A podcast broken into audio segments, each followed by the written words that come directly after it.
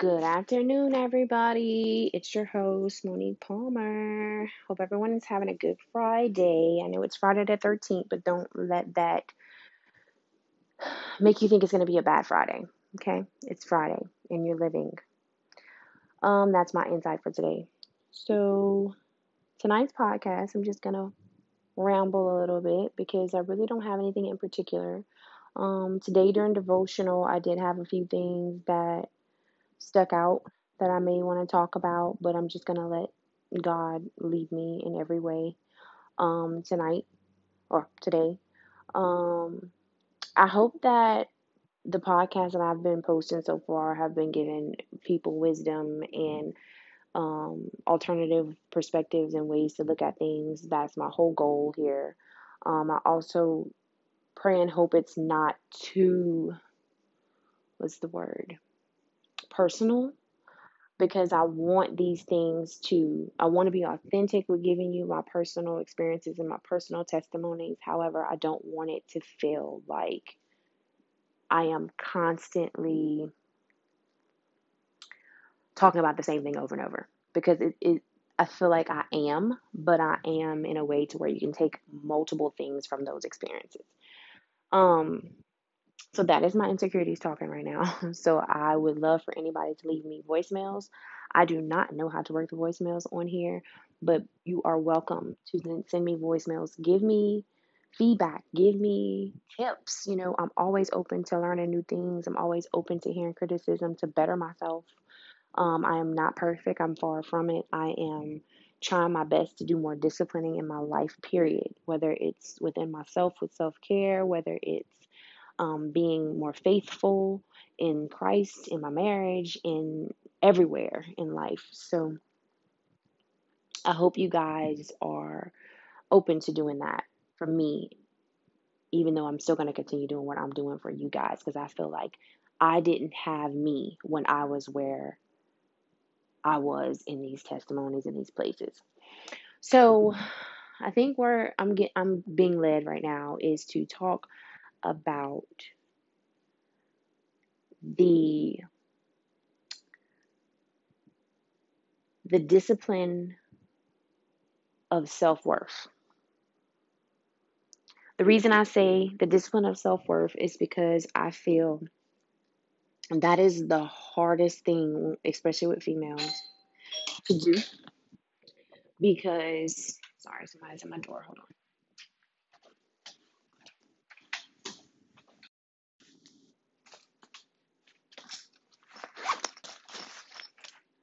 Sorry about that, guys. Um, anyway, where I was going with that. Um, oh, okay. So I, I feel like I'm in a place right now in life where I didn't expect to be, for one, because I didn't expect to be this mature at the age that I am.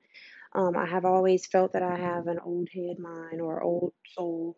Um, but besides that, I didn't expect to be as matured as a mom, as a wife, as a friend, as a sister, as a daughter. And the reason I say that is because the things that I went through, I feel like some people will be able to say they went through in their 40s and 50s, and I'm only 30 in my 30s. So I guess this can be a second, the second testimony. So after my surgery, after going through that and, you know, renewing my my whole being, I still can say from today that I wasn't spiritually where I should have been um, or what I felt I should have been with what I went through. And the reason I say that is because the next testimony is um, the flutters and the insecurities and the feelings that I had coming up to my wedding or coming up to getting married. So I, I was engaged and I felt things were, you know, going on the right path. Thank God he finally asked me right. My kid was almost five and we have been together for maybe six years and I was like, okay, any any day now, you know, you're talking about another kid, but uh, I kind of want to do this right this time. Um, so, you know, he proposed and we were engaged for a year. Within that year, I have to say that I, I could have did better with building us, but I was in a stage where I was so focused on my career and so focused on school that I didn't realize like every I'm pretty sure every normal person engaged, how serious that marriage is and the meaning of it. Um, you know, how putting more effort then would have made more sense than doing it after marriage or before, whatever. So, make a long story short, um, we were engaged and we we ran through a patch. And I want to say it was a patch to a patch of that I felt I had um some fear and I know for sure he did cuz he voiced he had fear. But the crazy part is is that I've always been that girl that was different. And what I mean by that is the girl that didn't really give a damn about marriage, you know, like I was kind of tomboyish and I was just kind of like, no, I'm not really into commitment. but deep down, I did want it one day, but I, I didn't think I wanted it as much after I had my son. So I think that was all just me wanting to do the right thing. Okay. But where I'm going with this is within that time that we went from being married I mean, uh, being together for that long and living together, cohabitating together, all those things, and not, um, and not at, at the right space, I would say now that we needed to be, it shows now. And the reason I say that is because we had the best connection and we were like, man, we get each other. It's like being with my boys. Sorry, interrupted again. But what I was saying was during that time, that year of engagement, I learned that not only were we best friends and we were really close and I was excited about it, but I learned a few things that I kind of did brush to the side about my husband. Like, you know, he has semi of a selfish um, mindset, like most men. Um, but I didn't think nothing of it because, like, he was always so caring, you know, providing, um, you know, all those things. But I also noticed that I what had high expectations, right? I had expectations that he was going to be my father. Okay, you know that saying they say you marry your dad. Well, that is technically true for me. Can't speak for everyone else, but I think it is for my sister too. But we tend to flock to those that are more like our fathers. And what I think compared him to my dad is that his passion to provide, period. Not necessarily unselfishly or whatever, but just his passion to provide and his arrogance. Now, his arrogance was something that I hated from the beginning, and he dumbed it down, and I felt like that was our season, right? I was there to provide that dumbed downness of arrogance for him.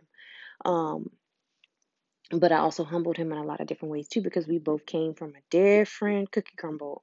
Like we came from totally opposite. You know, he came from, you know, um, the dad that worked in engineering all of his life. They lived in pretty decent homes that are almost all of them were two stories. Um, no, you know, normal struggles like everybody else, but the lifestyle was a little different, and um, my lifestyle was more homey, more, um, you know, my parents made a living by doing side work to make extra money for things we needed, or, you know, one really good job and two other jobs to make ends meet.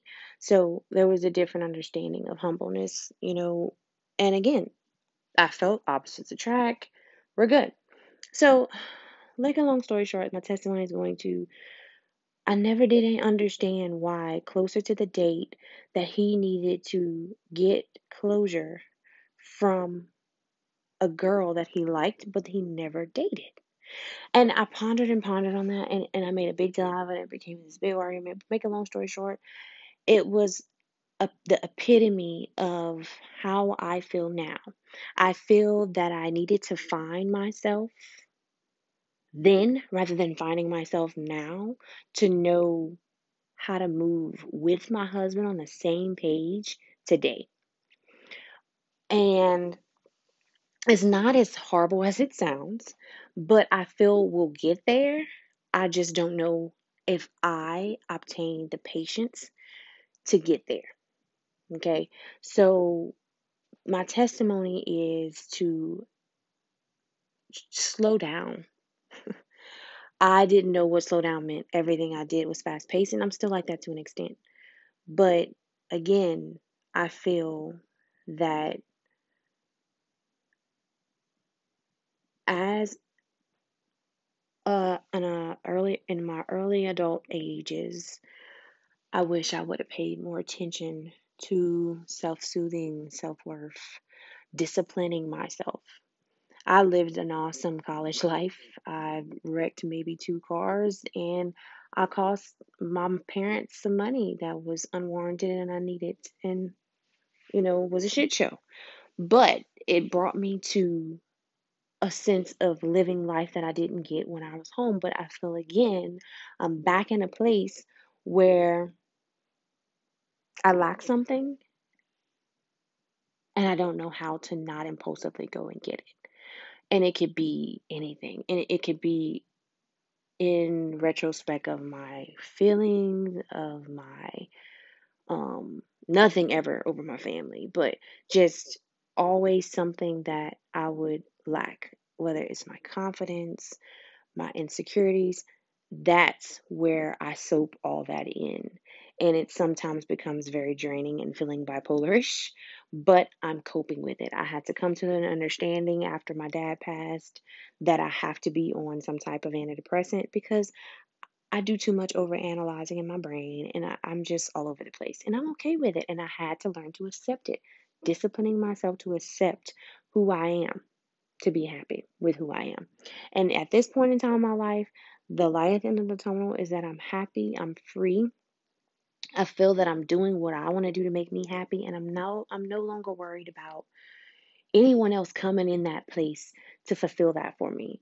And I feel my dad did that a lot, not in every aspect, but a lot. And now that he's not any longer on earth to do that, I had to learn how to do that myself.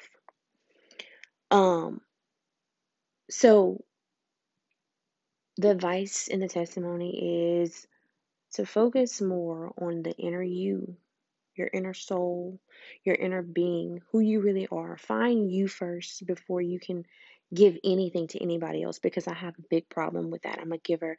I want to give people faith. I want to give them hope. I want to give them affection. I want to give them all the things that I feel every person deserves and because I get that, you know, to an extent. But I can't give all this stuff if I'm lagging myself, you know. So guys, I hope that this message does something for you and you can either give me insight or I hope that I gave you insight or a different perspective. Um so again, the testimony of that will be more in depth in another podcast, which will go more into my depression and the things that I dealt with um, within that time span. But I can say now today I'm a better person. I'm more happier. I smile more. I'm I'm a better parent to my kids. I'm not as mean. I'm not as in the bed all the time. Like yes, I love my rest, but I want to get out and do things with my kids, and I'm so happy and grateful that I've gotten there. And I never thought I would. So, again, guys, I hope you guys have a great weekend. Have a great night. It's Friday the 13th. Don't let that scare you and make you think it's going to be a bad day because guess what? That just means it's going to be a badass good day.